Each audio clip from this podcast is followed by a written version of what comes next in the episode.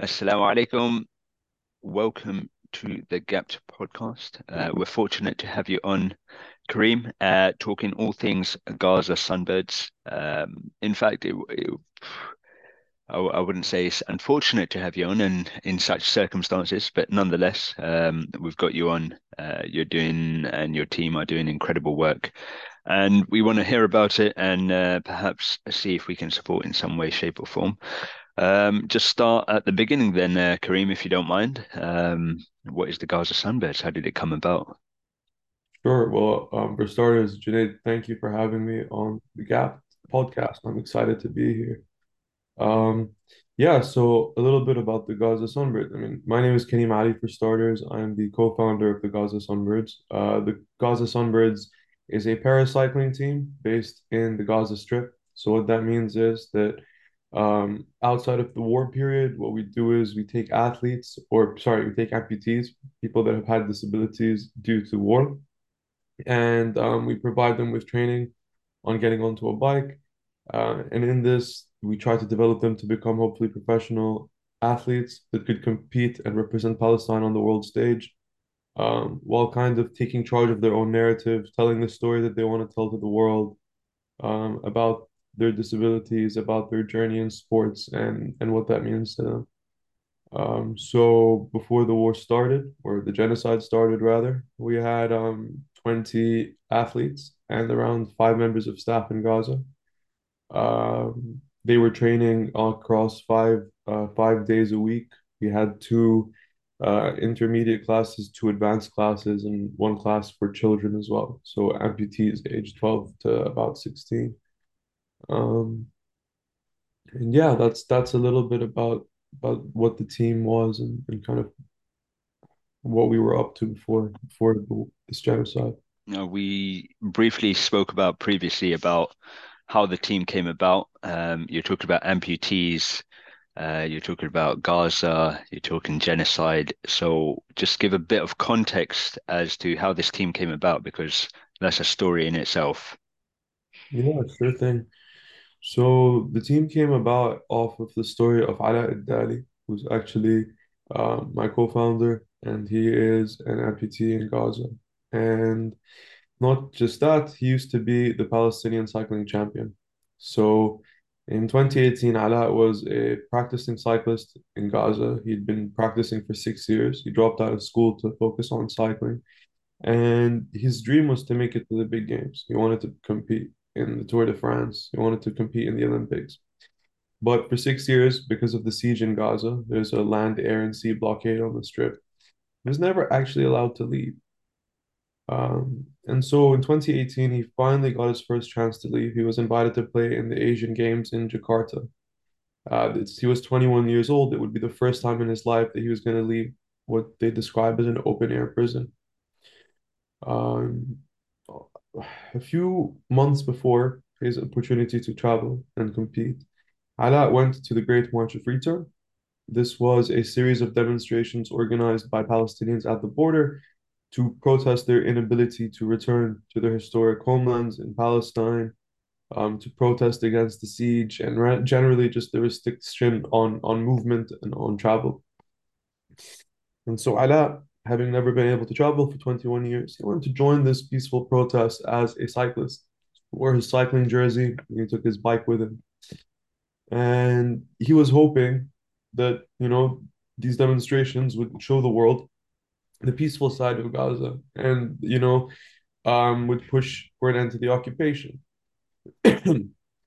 Unfortunately, uh, across that period, there were more than thirty-two thousand Palestinians that were injured by Israelis, uh, with the I D F, and um, about one hundred fifty-five of them had to get an amputation. And unfortunately for Alaa, on that day, he was hit by an illegal explosive Israeli uh, sniper bullet that blows up on contact with the leg. It's designed for fatality, um, to really like traumatize whoever it hits, not just to incapacitate them. And so with his bike, he was shot in his leg from about three hundred meters from the fence. So he wasn't even like active danger to anybody. Um, unfortunately, uh, after this, he tried to apply to leave Gaza to get health care. right? And um, this is another thing. Israelis can control who gets to leave and enter when it comes to medicine as well for sick people. And so Alaa tries to leave. eighty-eight percent of people try to leave to get medical attention. Sorry, one, sorry, one hundred. Blah, sorry. So Alaa is trying to leave. He he's trying to leave, and um, on that march, eighty-eight percent of people that had injuries were rejected to leave into Israel, um, in order to get medical attention. And so within eight, nine days of his injury, Alaa had to pick between his uh, Alaa had to pick between his leg and his life. And unfortunately, Alaa's leg had to get amputated, and he called it the amputation of his dream. Um, but kind of luckily for us and for the world, uh, Alaa then got back on a bike within two months of his injury, and he decided that he wants to not only ride himself, but his new dream is to hold and carry, sorry, he realized that his new dream is to carry the Palestinian flag on one leg on the world stage now. So that was a slight change. And so with that, I guess that's when I enter the story, and Alaa and I kind of meet. And um, it was me, Alaa Islam Adwan from You're Not Numbers, Sammy Galli, Flavia Cappellini, um, with the help, obviously, of our international partners as well in A C S and Amos Trust. And we, we sorry, at the time, actually, it was Paces, but yeah, shout out to Amos Trust as well. Um, we kind of just got together a small budget and decided that we want to start a paracycling team to give all of these people who've had amputations an opportunity to claim back their narrative and to regain their mobility.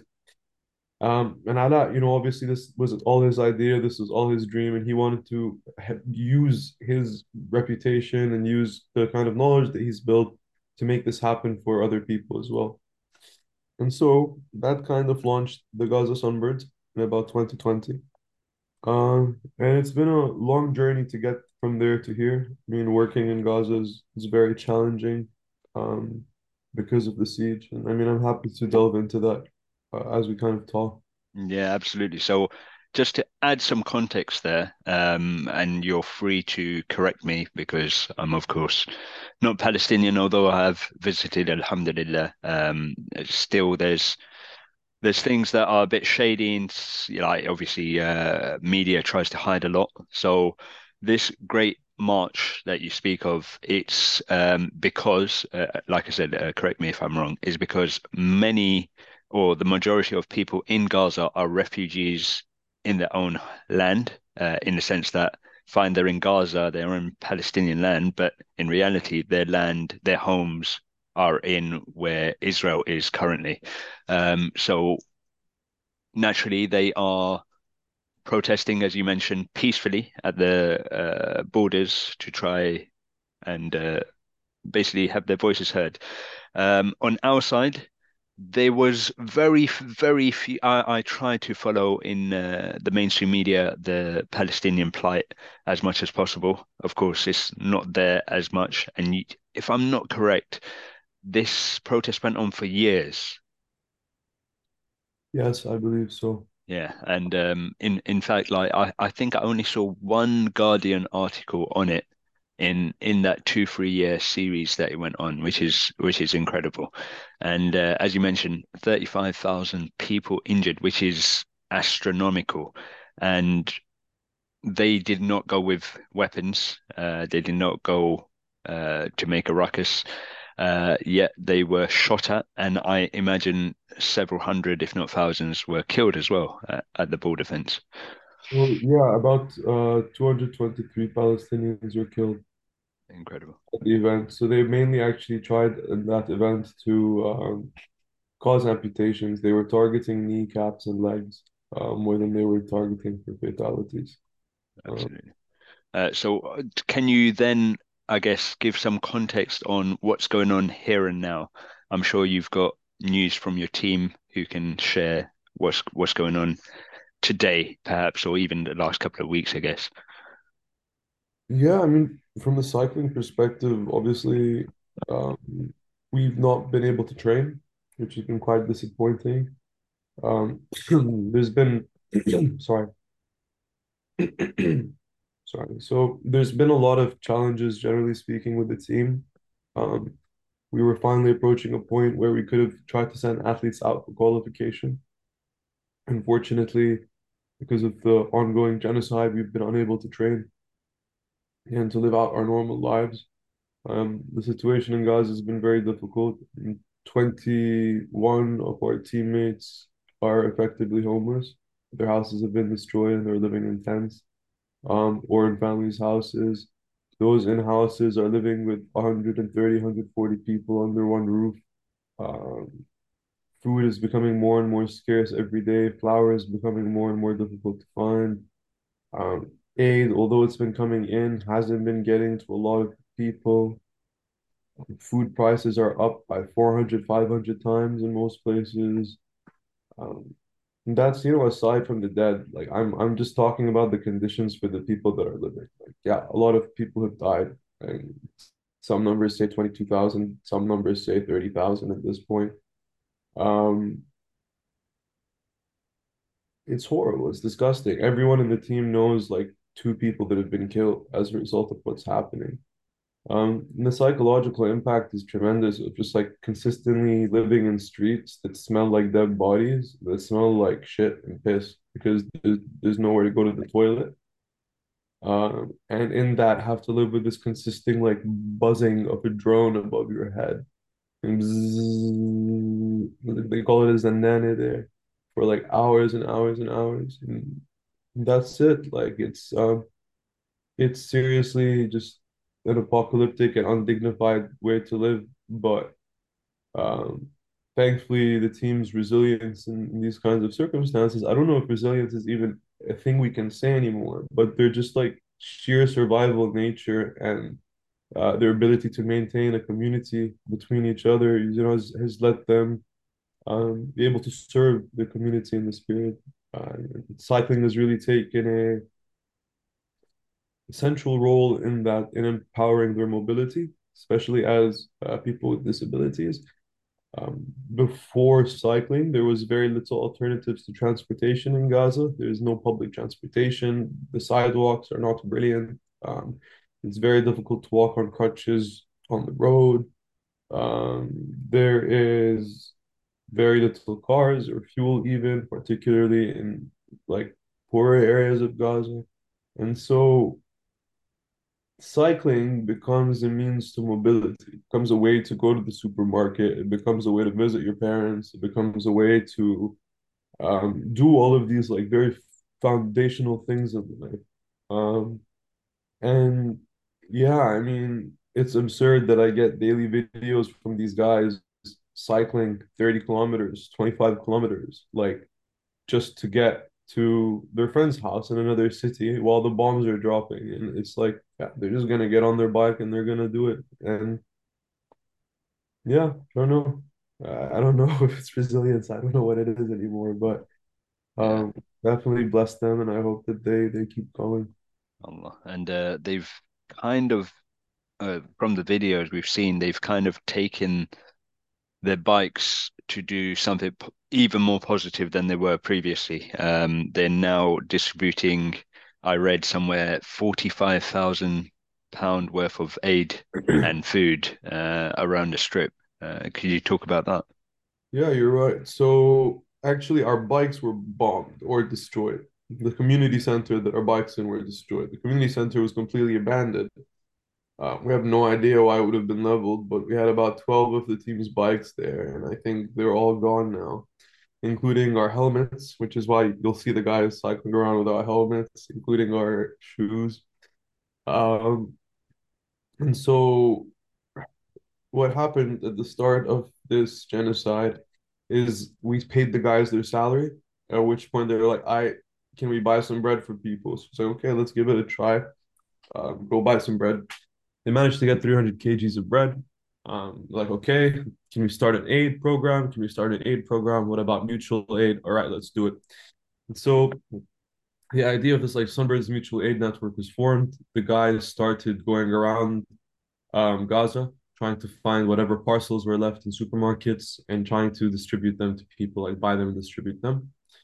We did that for a while. Uh, eventually, a lot of the shops just ran out of goods. You'd walk in and the shelves were cleared. Like literally you would not see a single product on the shelf. and the warehouses were getting bombed as well. So they were destroying the food stores. And so we ran out of places to buy tins. The tins prices became ridiculous. Like, you might as well have been like peddling God knows what, you know, like it's like selling iPhones almost.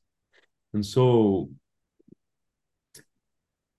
the guys in this moment, they decide to go to the farms. So they start going to the farms uh, for vegetables from the farmers directly, putting them into parcels and giving them out bigger parcels. People weren't getting vegetables at the time. It was a nice mix-up in their diet. Um, lo and behold, the ground invasion goes on, it unfolds, and then farmers are now struggling to go and pick up their produce. And so once again, there's a sharp increase in the price of vegetables, but that's also accompanied with um, the kind of forced displacement of around one point one million people from the north of Gaza to the south. And so you end up in the point now in Rafah, which is like seven kilometers by ten kilometers large almost, um, that has one point four million people crammed into it, which is like just immense. So all of this starts to cause a difficulty for us to do vegetable parcels. And kind of in the last period, um, we have been buying flour again and buying salt and oil and these essentials. They've started coming back on the market, um, and not from aid sources, just like actual distributors having them. And so um, we've been able to get a lot of this at pre-war prices, which has been very nice to see. Um, yeah, and the guys are trying to keep going. I think we're also in the process of like diversifying our activities a bit on the ground, starting to offer more like social support to people as well. So going to actually like find um, uh, people with amputations and talking to them about like their journey as athletes and um, that sort of thing.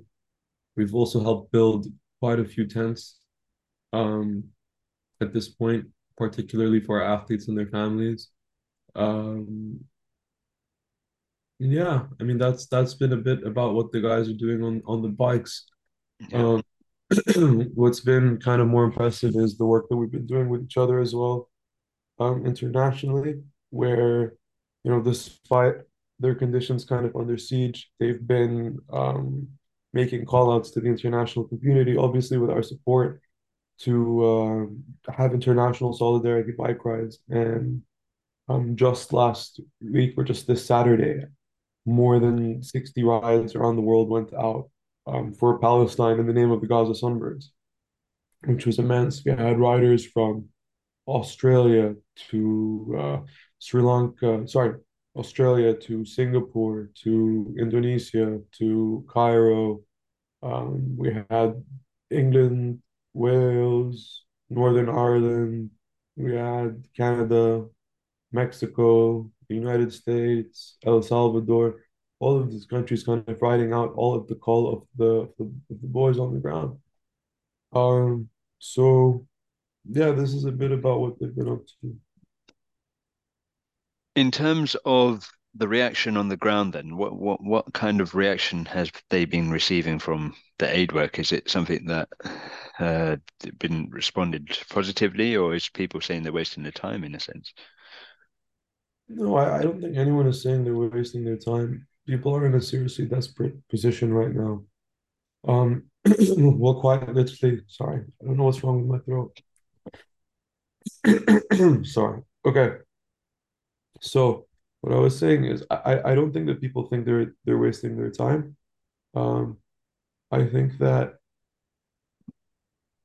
like the, the need on the ground now is so immense. There's so many people that don't have enough food to even feed their families, that have no certainty that they're going to find food the day after. The people kind of expect, accept any and all help that they can get. Money isn't worth the same anymore. Money's value has been slashed by ten, you know, and so any of your regular expenses, whether you're trying to get fuel or you're trying to um, get bread or flour or or any kind of starting firewood or coal, all of these prices have gone up. So people are really looking for help in any way that they can. Um, considering that, you know, before Gaza had the highest rate of unemployment in the world, at something of about forty-eight, forty-nine percent of people, of youth, Nowadays, the number is predicted to have gone up to around ninety-nine percent. So it's just, just like things like money lose lose all meaning. There's no more rich and poor in Gaza. You know, if you end up in a tent regardless. Um, and so, yeah, generally speaking, sorry I went into this tangent, I no, but yeah, the, this, the, the support that's being able to get brought in is hitting home. Like, people are happy that they're that they're getting this kind of support. Um, I think people are motivated as well to see people with disabilities putting themselves forward to risk their life to support their community. Um, you know, I think there's a scarcity of of inspiration on the ground now, um, and so much of our work as well till now has been about supporting the immediate community of the team. There are twenty-five people. Each person is living with at least sixty people in their house. You're saying they have a community of something in the mountains of two thousand people. Then the friends of the team and the previous volunteers and all of this kind of stuff were a network, right? And so even just like maintaining the social cohesion, it supports and uplifting the spirit, generally speaking. So our guys have, feel a lot more driven and have like objectives on the ground right now, despite Uh, the brutality of the war, and they see a purpose in what they're doing. And I think that um, that's such a fundamental part of of that. one hundred percent, Kareem. Uh, I I used to hear this a lot more previously, and still I see uh, elements of the community speaking about this. Like, they say, "Oh, why do you go to a protest? Why do you do this bike ride?" For example, with Gaza Sunbirds, like, we're not doing anything, or in reality, nothing's changing. Could you like? perhaps change that perception and uh, perhaps give the point of view of people in Gaza? Yeah, I mean, I'd say that there's a few things to this. For starters, the point of all forms of protest, a protest is a dialogue. A, a protest is a conversation with the street. It's an important experience. It's grounding. Particularly, you know, if you're in a protest of a million people, that's one thing. If you're protesting with like ten people and you're on the street, you're having a conversation with the street, you know? When you gather with millions of people, you're trying to have a conversation with the world, with the government, with the people that represent the city. When we come together, what it shows is an intention of action, right? Gaza, for decades now, has been the forgotten land. Even by Palestinians within the West Bank, Gaza is kind of forgotten. No one can relate to it. It's been cut off from the world. Limited water, limited electricity, limited Wi-Fi. And so people always have a sense of being forgotten. And so for starters, when you're talking about people on the front line trying to survive a genocide, what they need is hope. What they need is hope, and what we're able to provide internationally, for starters, if nothing else, is hope. Now, the reality is that standing around can only achieve so much. There's multiple types of dialogue. There's multiple types of conversations that you can have. Some conversations are statements. A protest is very much a statement. But then what you see happening at a protest is it's a place for ideas and people to come together. And this is what changes from mobilizing to organizing. Now, that's the power. When you have millions of people coming together on a weekend, all in the same place, coming up with ideas on what they want to do, how they want to represent, how we can have more conversations with the street in more different parts of the world, in more different parts of the country. That is the power of it. So when we talk about movement, a movement is the larger space. You start to talk about the protest. That is a statement. That is a base over there. That is, we come together as one because it's important to unite for the idea at some point. But then ultimately, it's about action. It's about us taking action within our own context. And that can look diplomatic. That can look more direct. That can look more uh, cultural or artistic, or in whatever way. But ultimately, it leads to a conversation. And conversations are difficult, which is why representation is important. when you have the same conversation through a single lens, there's a very high chance that you're going to keep butting heads. Khalas, like, what are you going to do? You have your view, they have their view, and their view is based exactly on how to oppose your view, right? And your view is based exactly on how to oppose their view. And so this is where representation and like giving space to other people in the movement becomes super important as well. So when we're able to start entertaining different angles, people start to understand a more full picture. When we start to hear women Palestinian voices, female Palestinian voices, you start to hear a different side of the picture. When you incorporate the voices of Palestinians with disabilities, you start to hear a different form, side of the picture. When you start to incorporate the voices of Black and Indigenous struggles from around the world, you start to shift the, the, the story again. The same thing when you look at the South Asia, you know, and the long like battles against imperialism and colonialism there, you start to change the picture. And so when we come together as collectives or individuals, I think what we're really trying to do is to inspire more people to have conversation in more diverse places, from more diverse angles, in ways that we don't even traditionally think about necessarily. And the power there being is that where you failed, someone else might succeed. And as more people start to s- spill out the picture, the truth becomes visible and becomes almost undeniable. And so when we do our bike ride, I'm trying to go after the cycling community, the sporting community, the athletic community. I'm saying, look, we're a bunch of athletes. We are a bunch of athletes. Sports is about fair play. It's about equal opportunity. It's about me and you meeting up on the road. We hear the same whistle. We drive on the same street. And we have the same chance of winning depending on how hard we try. That's sportsmanship. It's that respect. When you put genocide into the mix, when you put seventeen years of siege into the mix, it's no longer fair play. And so it's us as athletes now, it's like, where do we draw the line? Where do we say that like a win isn't a win if Palestinians can't play as well?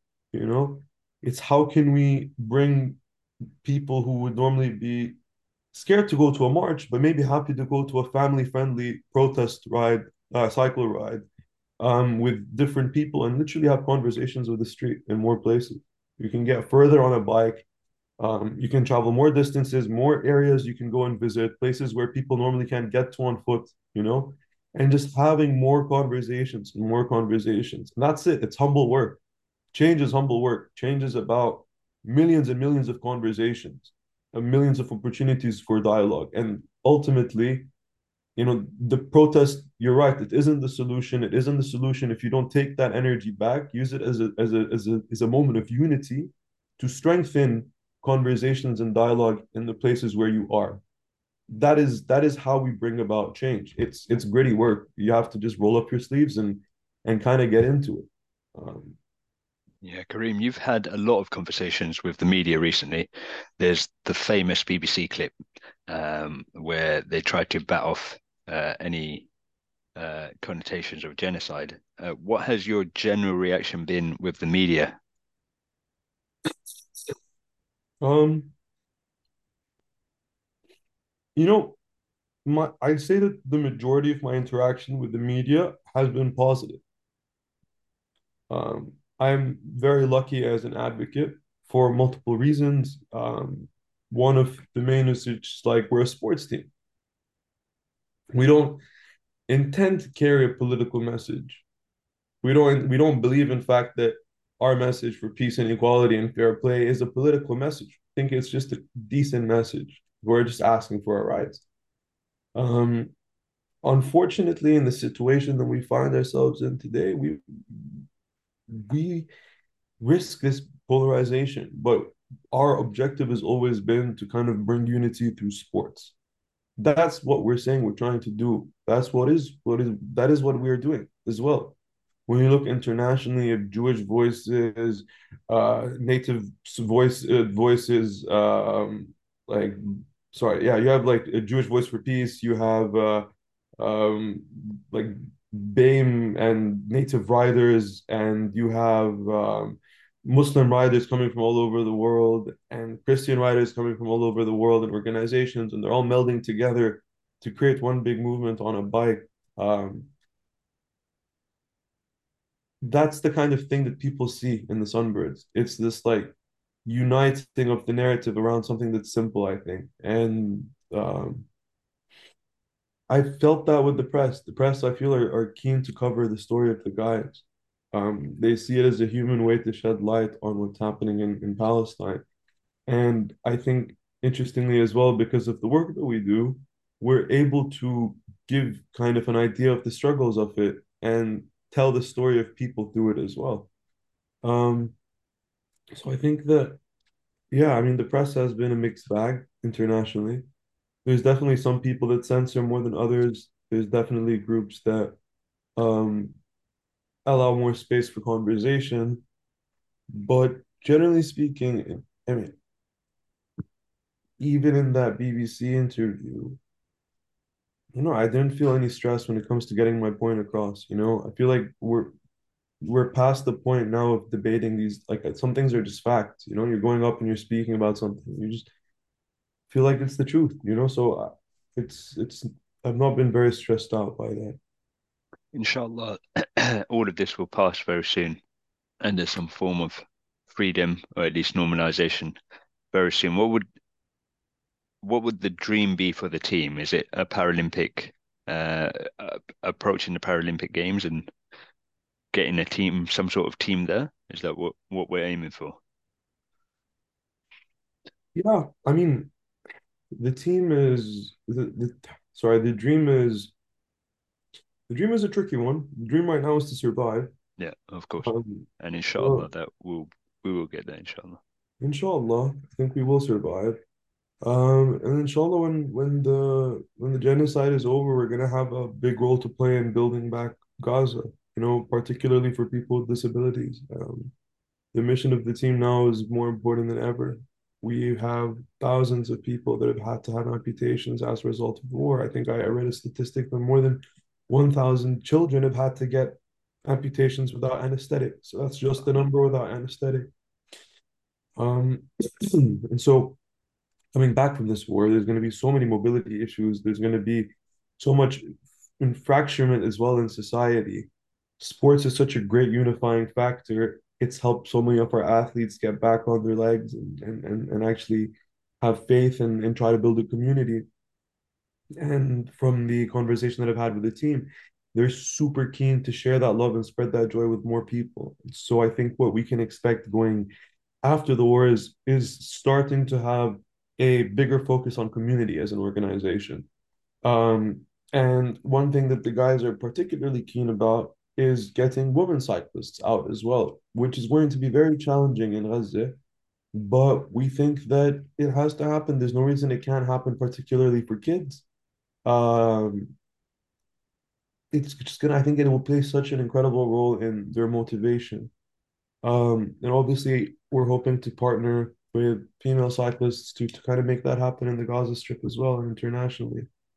Um, beyond that, the Paralympic dream is very present. Right now, it sounds like it's like a joke if I tell you, like, it's absurd. There's no way we make it to Paris in twenty twenty-four. Fortunately, that's down the drain. But there's twenty twenty-eight. There's twenty twenty-eight, and there's um four years to get there.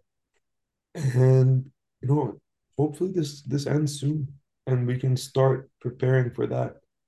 Um But my hopes as well for the team is, like, with this newfound international recognition now, we're going to be able to get these guys out to competitions, which has been a big struggle for us to do in the past, and get them out to training camps. You know, the biggest road in Gaza is thirty-eight kilometers long.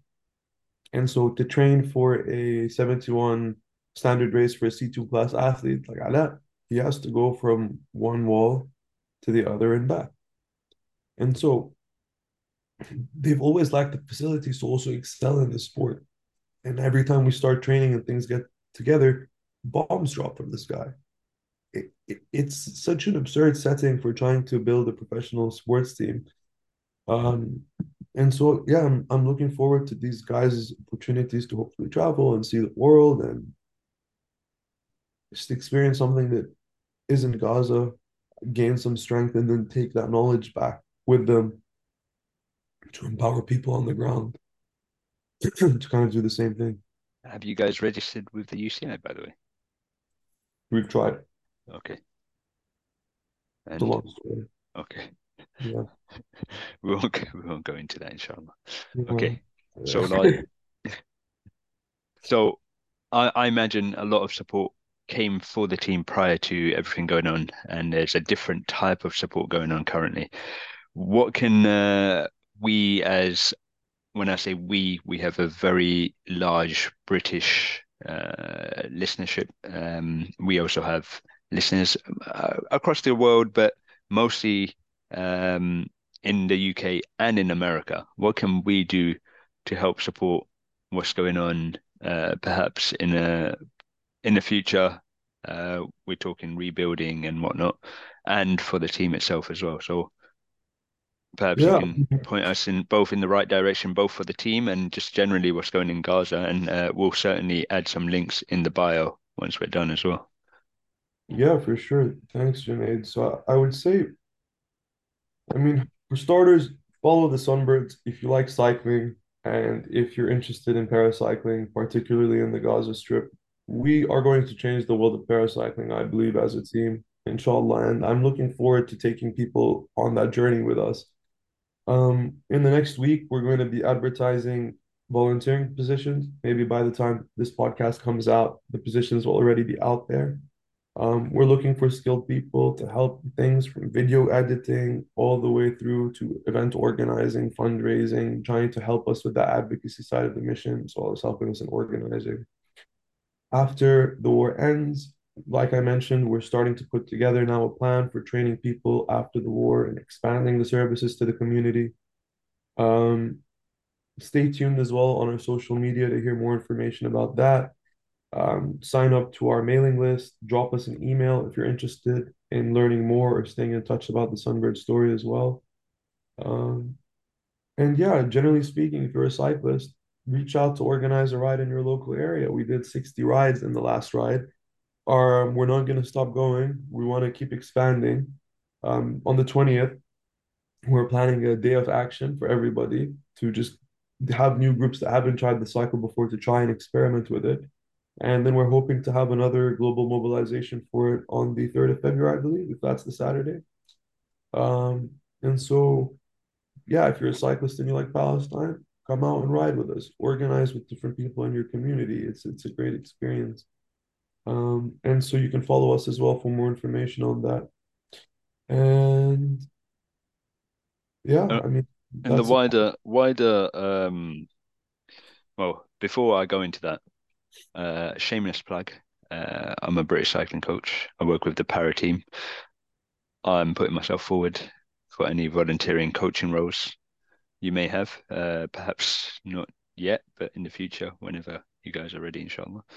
Um, and then secondly, what I wanted to ask is, like, in the wider Gaza context, um, perhaps, obviously we have our own charities that we perhaps might favourite uh, here in the U K. Uh, we're talking perhaps uh, Ummah Welfare Trust, Human Aid, and I'm sure everyone listening has their own favourite uh, charity.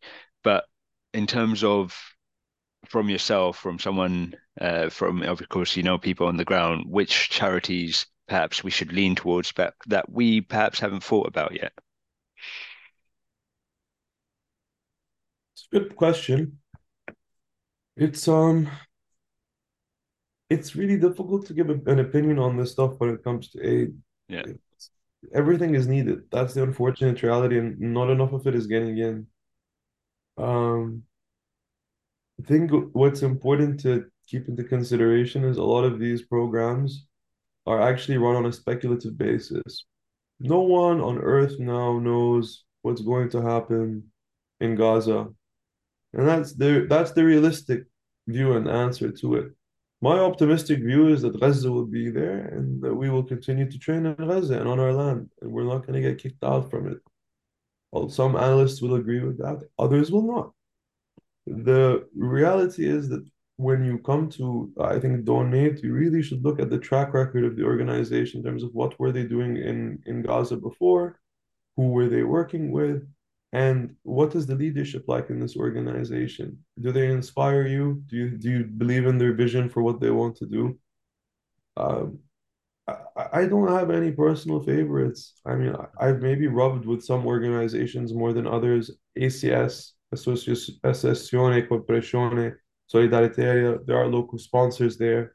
They run a lot of cultural exchange programs. Um, yeah.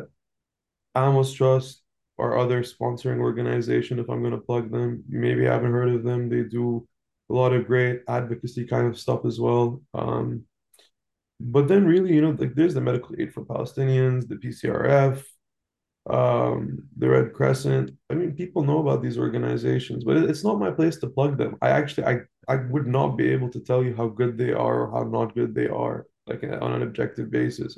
I'm just like spitting ideas.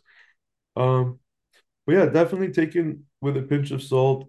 No one knows what's going to happen in the end yet. Really think about what are you investing your money in. Um, and while it's important to keep investing in like food aid and this kind of stuff, which I think that it is, uh, because it's keeping people alive now, it's just, it's not a solution forever. So I, I would also, you know, consider what is it going to take to rebuild Gaza? Maybe it's the time to start asking ourselves that question as well. Obviously, there's more immediate needs for the people on the ground. Everyone wants food. Everyone wants more aid to come in. But, you know, there's only one hundred seventy-eight trucks that went in or one hundred thirty-eight trucks that went in in the last three days or two days. It's, it's grim. Now, hopefully, with more humanitarian corridors opening, that might change. I, I heard that there's a rumor that might be happening. Although, I wouldn't be surprised if by the time this podcast was released, it turned out that they walked back on that. So, let's see what happens. Kareem, thanks for coming on. Um, there's many we, uh, subjects we touched on, which I can tell is visibly difficult to share and talk about, and uh, we we completely understand as well, and inshallah things things do get better very soon. And uh, once again, thanks for coming on, and we'll definitely be we'll fo- be following what you guys are doing and hopefully supporting in some way, shape or form, and definitely telling your story as well. Inshallah, Junaid, that would be great, and we're looking forward to having you coaching the team as well. Inshallah, looking forward to it. There, there, there'll be a team of us. I'm sure I'll get a few people together, inshallah. You'll need it, man. The guys are a handful.